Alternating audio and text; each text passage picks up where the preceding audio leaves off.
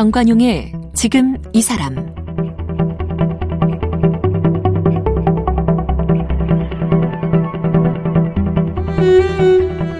여러분 안녕하십니까 정관용입니다. 이번 한주이 5월 가정의 달을 맞아서 더 나은 삶 어린이가 안전한 대한민국 이런 주제로 어린이들의 보다 안전하고 건강하게 성장하는데 관심 갖고 애써주시는 분들을 한 분 한분 만나보고 있는데 오늘 마지막 시간으로 이 괭이 부리말 아이들로 유명한 김중미 작가를 만나보겠습니다. 24시던 1987년에 인천 만석동에 자리를 잡고 기찻길 옆 공부방을 운영하면서 아이들의 건강한 성장을 도와왔죠. 그때 이야기가 20년 전 출간한 그 괭이 부리말 아이들에 담겨 있습니다. 이제는요, 뭐 문화 예술 활동까지 확대하면서 기찻길 옆 작은 학교로 활동이 이어지고 있다는데요. 이 공부방의 큰 이모, 그리고 작가로 아이들의 어, 성장을 응원하는 김중미 작가와 함께 성장에 대해서 말씀 나눠보겠습니다. 김중미 작가는 한국방송통신대학교 교육학과를 졸업했습니다. 1987년 인천 만석동에 기찻길역 공부방을 열었습니다. 1999년 만석동에 살며 겪었던 일들을 소설 괭이부리말 아이들에 담았습니다. 2001년 강화도 양도면으로 이사, 기찻길 옆 작은 학교를 통해 지역 공동체를 꾸려가고 있습니다. 2000년 괭이부리말 아이들로 창작과 비평사가 주최한 좋은 어린이 책 창작 부문 대상을 수상했습니다.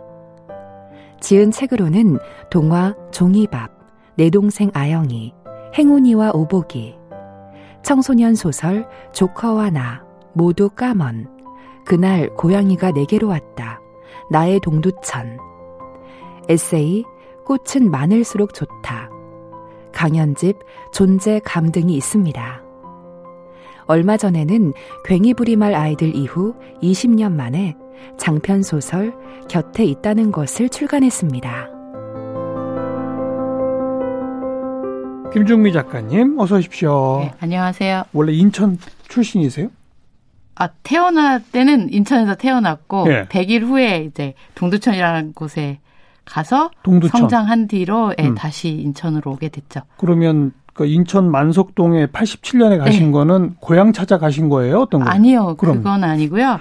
예, 제가 이제 가난한 삶 그때는 이제 목동 재개발이라든가 상계동 철거민들의 음. 그런 철거 투쟁이 있으면서 도시빈민 운동에 관심을 갖고 예, 예. 어느 곳으로 갈까 하고 어. 지역 조사를 하던 기 중에 어. 예, 이제 제가 간 그곳이 제일 마음에 들었어요. 그랬어요? 네. 이 인천 만석동도 아주 가난한 동네인가 보죠? 네, 가난한 동네이면서 어. 또 일제 강점기 때 거기가 이제 그 병참 기지 역할을 했던 네, 네. 곳이라서 네. 예. 네, 일본 시대의 건물들 그리고 노동자들이 살던 뭐 음. 그런 나가의 주택 남아 있고 또 포구를 끼고 있어서 어. 예, 그런 어항의 모습들도 가지고 있고 해서 단순히 거기가 아주 가난한 곳, 빈곤한 곳이라기보다는 예. 그런 것들이 제 정서에 맞았던 것 같아요. 오래된 옛 정치가 네, 네, 살아있는 네. 그런데 이제 가난한 분들이 그렇죠. 많이 사는 네. 어 근데 빈민 운동에 관심이 있으셨다고 그랬잖아요. 네. 근데 어린이들을 위한 이 뭐 공부방을 만드신 거는 어떤 이유입니까? 그러니까 제가 처음에는 들어가서 무엇을 해야 할지도 몰라서 이제 우왕좌왕할 때 예. 마침 이제 그 유아교육과를 졸업한 같이 들어간 친구가 음. 아가방을 해보자 해서 한 1년 아가방을 하면서 어린이들 네. 키우는데 그러니까 타가소 같은 타가소 네. 어. 그걸 하면서 이제 신문 배달을 하, 게 됐어요. 예. 먹고 살아야 하니까. 예. 근데 굉장히 학령기 아동들이 많은데 어. 예, 좁은 골목에서 사실 공부할 여건이 마땅치 않더라고요. 어. 그리고 마침 그렇게 또 만나게 된 초등학생들이 이제 우리도 공부할 수 있는 곳이 있으면 좋겠다. 예. 이모 공부방 만들어요. 이렇게 제안을 먼저 해줬고 아가방 하는 건 알고 네, 그러니까 네. 어. 그래서 이제 1년 뒤에 아가방은 문 닫고 공부방을 시작하게 됐죠. 네. 학교 갔다가 오면 그렇죠. 그 공부방에 모여서 네네. 네. 어, 몇 명 정도로 시작한 거예요? 어, 처음에는 저희들이 이제 뭐 공방 준비하느라고 이것저것 한 뒤에 포스터를 붙였어요. 예. 그리고 동네 곳곳에 그때는 굉장히 많이 왔죠. 음. 40 하루에 40명이 넘게 와서 어허. 저희들이 한 몇 달에 걸쳐서 이제 학원 다니지 않고 정말 이곳이 필요한 친구들을 조금 더 추려서 네, 추리고 또 부모님들 만나서 어. 이제 보내실 의향이 있는지 상담한 뒤에 그때부터 뭐 한 30명 3, 40명이 그때는 더 좁은 곳이었는데 음. 더 많이 다녔었죠. 공간이 있긴 있었어요? 그러니까 그 아주 오래된 그 주택 위에 집주인께서 방 두 칸짜리 이제 가건물을 세우셨는데 어. 꽤그 동네에서 꽤 큰 공간이었어요. 그래서 예. 거기서 시작하게 됐죠. 음. 공짜로 빌려줬어요? 아니요. 그럼요. 전세로. 그때 아마 전세 200. 어. 네. 어. 그럼 그 아이들한테는 이제 뭘 가르치셨던 공부방입니까? 뭐 아. 가르친다기보다는 그냥 함께 공부하는 거예요? 예, 어떤 거예요? 뭐 어. 처음에는 아이들이 어 학교 끝나고 갈 곳이 없었던 친구들이고 또 공장지대다 보니까 이제 큰 차들도 많이 오가고 예, 예. 위험한 곳이 많았어요. 예. 그래서 어 주로 뭐 아이들하고 책 읽고 음. 그림도 그리고 음흠. 이렇게 사실 책이라는 게 툭 던져준다고 아이들이 읽지는 않잖아요. 그래서 뭐 같이 읽어주면서 활동도 하고 뭐 노래도 하고 그리고 위험한 길에서 놀기보다는 이제 저희들이 함께 좀 더 안전한 곳으로 가서 같이 여러 놀이도 하고 네. 그리고 자기들이 사는 곳이 이렇게 공장이 많고 가난한 동네라기보다는 음. 이곳이 내가 사는 곳이고 내 나의 어떤 삶의 터전이라는 걸 좀 가르치고 싶었어요. 아이들이 네. 자부심도 갖고 싶고. 네. 그래서 아이들하고 동네 많이 다니고 음. 동네를 주제로 뭐 시도 쓰고 뭐 글도 써보고 사진도 찍고 이러면서 예, 네, 그렇게 자긍심, 뭐 아, 자존감 이런 것들을 갖게 서로 같이 뭐 놀았다고 보면 되죠. 근데 또 자기네 동네가 가난한 사람들이 모여 사는 가난한 동네라는 거를 아이들도 알잖아요. 네, 그렇죠. 근데 그 동네를 다니면서 보면 자긍심이 생기나요? 그러니까 작은 것에서 예를 들면 봄이 됐는데 어. 어떻게 보면 다 잿빛 같지만 공장 담 밑에 민들레 같은 걸 보고 어. 뭐 이모 여기도 꽃 폈어요 이렇게 하고 어. 그리고 어머니 아버지들이 일을 하는 것들을 어 부모님들은 그러시잖아요. 우리는 공부 못해서 많이 그렇죠. 못 배워서 이렇게 힘들게 살아라고 하지만 넌 빨리 공부 잘해서 네, 근데 어머니, 여기 벗어나라 네, 그러죠. 그렇죠. 근데 어. 머니들의 삶이 그렇게 부정하거나 부끄러운 삶이 아닌 거. 음. 그러니까 엄마들의 노동에 대해서 어머니들하고도 같이 글 쓰고 이야기하면서 또 그걸 아이들하고 보여주기도 하고. 예, 예. 그러니까 내가 살고 있는 터전에 대한 애정, 뭐 이게 뭐 이렇게 자랑해서 뭐 높은 아파트, 좋은 집은 아니지만 여기에 애정을 갖게끔 하는 것들을 자연스럽게 익히는 게 전 필요하다고 생각했어요. 네, 네. 네. 그렇게 뭐 한 해, 두해 네. 지나니까 네. 아이들이 어떤 변화가 생기던가요? 글쎄요, 뭐라고 할까?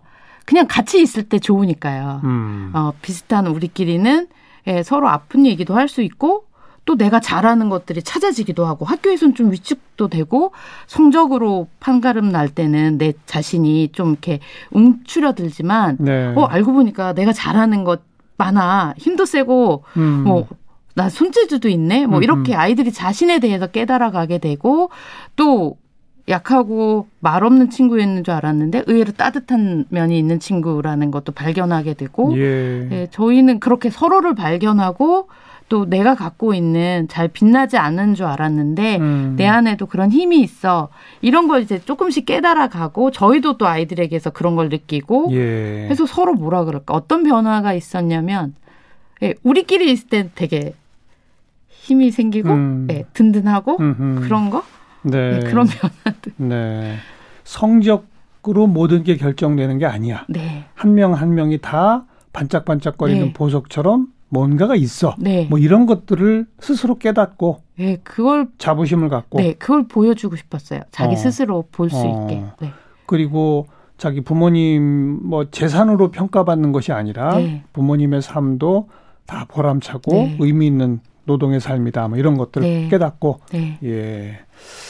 그, 그, 그들은 하루, 하루 빨리 저 공부 열심히 해 갖고서는 좋은 학교 나가서 좋은 직장 얻어 갖고서 그 동네를 떠나는 게 목표 아니던가요? 어, 그런 부모님들은 그걸 꿈꾸기도 그러니까요. 하시죠. 더러는. 아이들도 그런 얘기를 듣고 자랄 거 아니에요. 예. 그런데 사실 뭐 IMF를 기점으로 해서 그런 그런 꿈들이 점점 더 이제 어려워진다는 어. 걸 아이들도 느끼죠. 그런데도 어허. 계속해서 현실은 점점 어려워지는데 자꾸 여기를 못 벗어나는 건 너네들이 능력이 없어서야 공부를 더 잘하면 할 수 있어. 예, 예. 능력이 실력이고 어, 공부가 실력이고 그게 공정한 거야. 뭐 이렇게 얘기할 때마다 아이들이 느끼는 현실의 갭은 음. 더 커지고 좌절도 생기고 절망도 하고 부모님들도 아유 내 아이들마저 그렇죠. 나처럼 살 수밖에 없고 어. 그런 시기도 있었죠. 그런 것들이 있고 사실 동네가 뭐 재개발이 되면서 또 사람들이 살 수 있는 곳이 좁혀지기도 하고 그런데 시간이 지나면서 어 그게 체념이 되지 않게 음. 어떻게 보면 그 갭을 줄이는 게 저희들의 노력이었던 것 같고 아이들도 이제 뭐 어린이 아동기를 지나서 청소년이 되면서 좌절을 겪었다가도 예. 또 다시 뭐 딛고 일어나기도 하고 예. 예. 그래서 저희들이 아이들이 뭐 인서울에서 훌륭한 대학에 가서 음. 잘 되는 것들이 음흠. 아니라 내가 사회인으로 그냥 당당하게 서는 것이 내 삶의 목표가 되는 것들을 조금 깨달아가게 되는 것 같아요. 이게 네. 저희들이 올해 또 하고 네. 또 공부방에서도 또 선후배들 관계들이 생기면서 음. 사실 그 안에서 그런 과정 속에서 어려움이 없거나 뭐 이렇게 부딪힘이 없었던 건 아니지만 그렇죠. 예 그러나 아니, 그런 걸 깨달아가는 것 같아요. 근데 말씀 들어보니까 그 자체도 의미가 있지만 네. 부모님 입장에서는 공부방에 아이를 보내는 네. 부모님 입장에서는 공부방 선생님들이 아이들한테 정말 공부 열심히 해가지고 서울에 있는 좋은 대학 나와서 대기업 취직하고 이렇게 좀 그 이끌어주길 바라지 않을까요? 근데 그게 어 그게 현실이 아니라는 걸 아시죠? 그러니까 음. 처음엔 그런 걸 바라시는데 네. 예를 들면 어 공부방에서 할 수 있는 것들이 한계가 있잖아요. 음. 그러니까 학원 입시 학원에서 그렇게 가르치 는 것처럼 저희가 할 수 없다는 것도 알고 계시고 그렇죠. 저희가 뭐 목표하는 게 그것도 아닌 걸 알고, 알고 계시고. 그러니까 한 고등학교 입학하면서 그걸 원하는 분들은 예, 아이들하고 나가죠. 음. 예, 저희는 원래 초등학교 때부터 차례대로 이렇게 올라가는데 예. 그런 경우는 예, 고등학교 때 난 학원을 다녀야겠어 하면 나가는 거고요. 네. 그래도 여기에 동의하고 나한테 맞는 공부를 할 수 있어. 최소한 저희도 대학을 가진 마 이건 아니거든요. 음. 근데 너가 할 수 있고 우리가 도와줄 수 있는 한 우리 함께 해보자 해서 어떨 때는 뭐 문과 이과가 있는데 이과 학생이 단 한 명일 때도 있잖아요. 예, 고3이. 예. 그러면 저희는 그 한 명을 위해서 뭐 수학부터 물리, 뭐 화학 이런 걸 또 다 밤 12시까지도 해줘요. 어. 최선을 다해서 아이가 예. 노력을 할 때는 예. 저희들이 뭐 공동체 식구들끼리 담당들을 정해서 음. 예, 최선을 다하는 거죠. 네. 예, 그래서 어떤 결과는 그게 어떻게 됐든 예, 만족하고 음. 또뭐 대학을 진학하지 않고 직업 교육을 받는 친구도 있죠. 근데 그걸 원할 땐 또 거기에 맞춰서 최선을 다해서 네. 아이들하고 진로를 탐색해 가는 거죠. 네. 그래서 나름 저희들이 야, 우리 대학을 가는 애들은 다 100% 합격이야. 이렇게. 그렇죠. 네.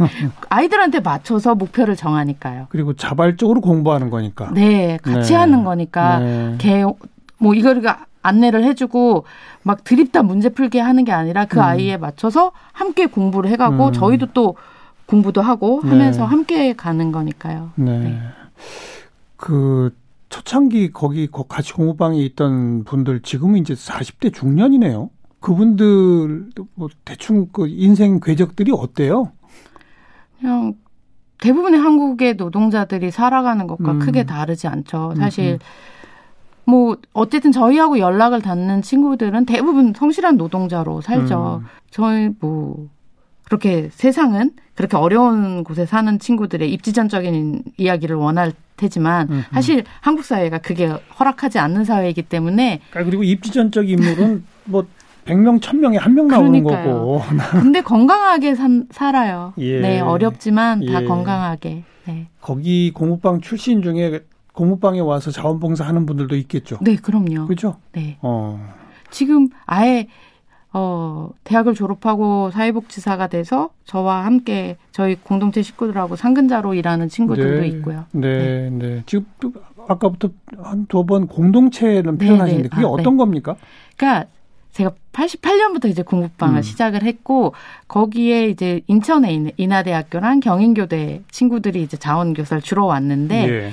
뭐 그렇게 몇 년을 함께 음흠. 사실 제가 먼저 들어갔지만 저희들끼리는 함께 하는 거라는 걸 좀 처음부터 네, 얘기 네. 계속 해왔어요. 그래서 그 안에서 이제 역할을 맡아서 일을 하다 보니까 뭐 학교를 졸업하고 교사가 되거나 뭐 이제 회사원이 되고도 이렇게 함께 하고 싶어 하는 친구들은 또 남고 이제 공부방 주변에 자기들끼리 연애한 친구들이 생기면 이제 공부방 주변에 예. 살게 됐어요. 그렇군. 그래서 그 가족이 열 가족이 됐어요. 제가 공동체라고 표현하는 예. 사람들은 그 열 가족과 거기에서 태어난 자녀들도 있고 오. 또 이제 공부방을 졸업하고 나서도 자기가 이제 또 지역 활동가로 일하고 싶다 해서 네. 남은 친구들까지 네. 해서 그렇게 한 예, 4, 50명 정도 진짜 공동체네요, 그건. 네. 근데 뭐 함께 먹, 집, 한 집에도 살지는 않지만. 아, 그러니까요. 네, 그렇게. 어. 네. 그 이야기들을 99년에 이 소설 괜히 부리말 아이들로 담아내셨잖아요. 네. 네, 네. 이걸 소설로 써야 되겠다라는 생각은 어떻게 하시게 된 거예요?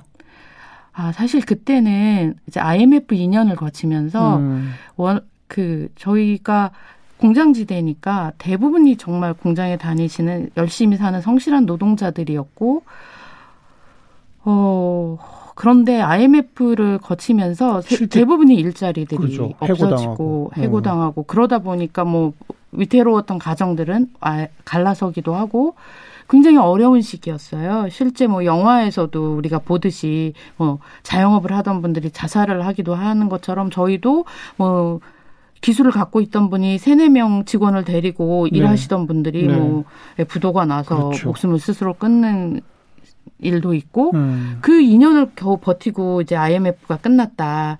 이제 이제 한국 경제가 밑바닥을 쳤다. 뭐 음. 이렇게 얘기를 할 즈음에 사실 저희는 더 어려워진 거죠. 어. 2년 만에 뭐 문 연 회사들은 정규직이었던 이 엄마 아빠들이 다 뭐 2년 계약, 1년 계약직으로 음. 들어가게 되고 음. 경제적으로 더 어려워지게 되니까 오히려 희망을 갖고 있다가 더 좌절하게 되고 네. 그래서 사실 99년이 더 어려웠어요. 어. 근데 좀 억울했어요. 사실 IMF를 가져온 것은 예, 기업인들과 정치인들의 몫인데 그렇죠. 예, 왜 그거에 그, 대한 그들은 빨리 회복하고 예, 근데 그거로 인한 고통은 다이 그렇죠. 사람들의 몫이고 근데 음. 그건 너희들이 무능력해서야 너희들이 못 배워서야 뭐 이렇게 세상은 말을 하는 음. 거죠. 그래서 사실은 괜히 부리말 아이들은 억울해서 썼어요. 아하. 제가 뭐 작가가 되기 위해서 습작을 했던 것도 아닌데 아 가난은 그게 아니야. 이런 말을 좀 하고 싶었고요. 또 저희 아이들한테 가난은 너희 부모님들의 책임이 아니고 너희 책임도 아니야.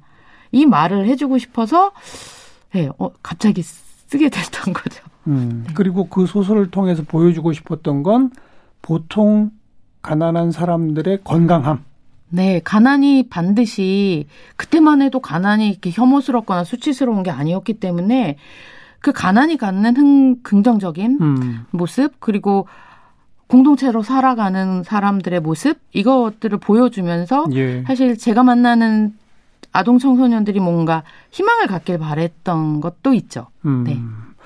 그리고서 2001년에는 강화도로 가셨네요. 네네. 그건 네. 왜 그러셨어요? 그러니까 저희가 사실 아, 그 전부터 공동체를 이렇게 꾸려가면서 어 뭔가 대안들을 우리가 차, 함께 찾아가야 하지 않을까? 어, 우리가 더 오래 함께 하려면, 음. 뭐, 그런데 저희들이 하, 여름에 한 번씩 이제 캠핑을 가면, 네. 농촌으로 가거든요. 예. 괴산에 있는. 예. 근데 아이들이 거기서 되게 자유롭고, 어허. 또, 뭐 가끔 이제 체험처럼 뭐 양계장 일도 하고 그러는데 그러면 또 애들이 열심히 해요. 좋아하고. 농, 예, 농담처럼 어. 얘들아 우리도 농촌에다가 공모방 하나 더 만들까 이러면 예. 애들이 막 신나서 그래요 했던 기억이 어. 나는데 이제 IMF 때 이제 사실 그러니까 여러 가지 어려움을 겪으면서 마음의 상처도 있고 이런 친구들이 많았는데 이때다라는 생각이 좀 들었어요. 음. 우리가 좀 다른 대안들을 찾아보자 해서 이제 이 2000년부터 이제 우리가 갈 수 있을 만한 곳이 어디 있을까 농촌 찾다가, 지역에 네. 어. 그러다가 아무래도 인천에서 가까운 곳이 아이들하고 왔다 갔다 하기도 편하겠다 예. 싶어서 예. 강화를 알아보다가 예, 마침 싼 집이 나왔다고 어, 하길래 어. 그냥 사실 큰 뭐 오랜 준비 없이 가서 살게 됐죠. 그러니까 인천 만석동을 접고 강화도를 한게 아니고 네네. 네. 만석동은 그대로 네. 유지가 되고 네. 강화도의 농촌 지역 네. 이 공동체라고 작은, 작은 학교가 또 하나 생기고 네 그렇게 어 그래서 상호 교류도 하고 네 같은 곳이고 예. 몇 년에 걸쳐서 저희 세 가족이 살아요. 예. 그 강화에도 셋 이제 만석동에 공부방 주변에 또 일곱 가족. 예. 그러니까 그리고 아이들도 계속 같이 만나서 뭐 음. 공연도 하고 팬데믹 있기 전에는 모든 걸 함께 했죠. 왔다 갔다 하면서. 네, 네. 네. 그리고 이제 그 공부방에 오는 학생들도 서로 교류하고. 네, 그럼요. 그렇죠. 네. 어, 농촌 지역 그 지역에는 그래도 아이들이 좀 많이 있어요. 초등학생들. 거의 없잖아요. 예, 없어. 저희들 갔을 줄죠. 때만 해도 많았다가 그러니까요. 확 줄었다가 예. 이제 학생 수가 적으니까 농촌에서 2000년, 2010년 뭐 2000, 고 즈음에 농촌하고 도시하고 도농 그 연대 같은 거가 많았어요. 네, 네. 그래서 이제 연계를 해서 이제 뭐 계절 학교 같은 걸 하게 되면 도시 애들이 시골 학교에 와서 뭐 한 일주일 체험을 하고 나서는 음흠. 엄마 나 전학 올래 뭐 이렇게 돼서 오. 어. 사실 어느 틈엔가는 또 학생이 늘어나고 그 아이들 때문에 또 학부모들이 시골에 모이기도 하고 예. 예 그래서 또 좀 활성화되다가 이제 요즘에 또 이런 혁신학교 뭐 이런 게 또 좀 이제 유행이 조금 가라앉고. 흥미가 이제 좀 없어지면 또좀 예. 적어지고 하는데 아직은 예 뭐 그렇게 완전히 줄었거나 음, 하지는 않아서 네. 그래도 학교 학생들도 뭐 예, 예. 괜찮게 지내고 있어요. 벌써 이제 30년 넘게 우리 김 작가님을 거쳐간 아이들이 전부 합하면 어마어마하겠는데요, 숫자가? 모르겠어요. 숫자로 세본 적이 없어서. 예, 뭐, 모르겠어요. 음. 예, 그냥 많겠죠. 네. 숫자로 세본 적이 없어요. 네. 그 기찻길역 공부방, 기찻길역 작은 학교 이런 걸 통해서 이제 이번 한 주 저희 이 정관용의 지금 이 사람 이 프로그램의 주제가 네. 더 나은 삶, 어린이가 안전한 대한민국 이런 주제로 어린이들의 어떤 특히 이제 오늘은 성장에 대한 얘기를 좀 하려고 네. 모셨는데 그렇게 30여 년 아이들을 키워 보시니까 성장이란 뭡니까? 어, 그러니까 저는 아이들이 자기 스스로 살아갈 힘을 기르는 거라고 생각하는데요. 음. 그래서 혼자 서는 게 아니라 함께 살아가는 법을 배우는 게 스스로 서는 거라고 생각해요. 네. 그러니까 어 사회가 점점 다변화되고 그리고 더 능력주의로 가게 음. 될때 어, 나는 거기 경쟁에서 자꾸 뒤처지고 따라가지 못했을 때 고립되고, 예, 자존감이 줄어들고, 외로워지잖아요. 그러면 사실 혼자서 아무리 안간힘을 써도 일어서기 참 힘들거든요. 음. 근데 저희는 성장이라는 것이 내가 힘들 때 도, 손을 내밀어 네. 도움을 청할 수도 있고 그리고 또 내가 좀 나아졌을 때 누군가의 손을 잡아줄 수도 있고 음. 저는 그게 스스로 서는 거라고 생각해요.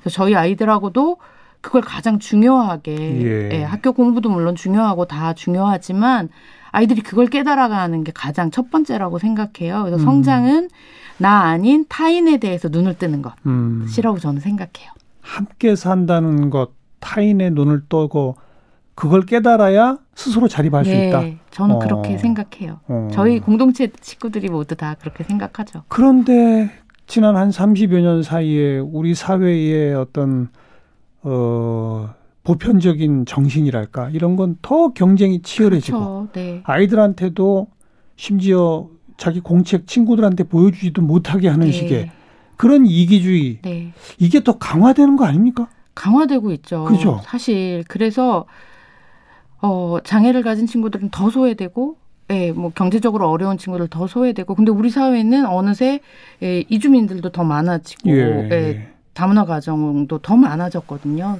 도시가 도시에도 마찬가지고. 음.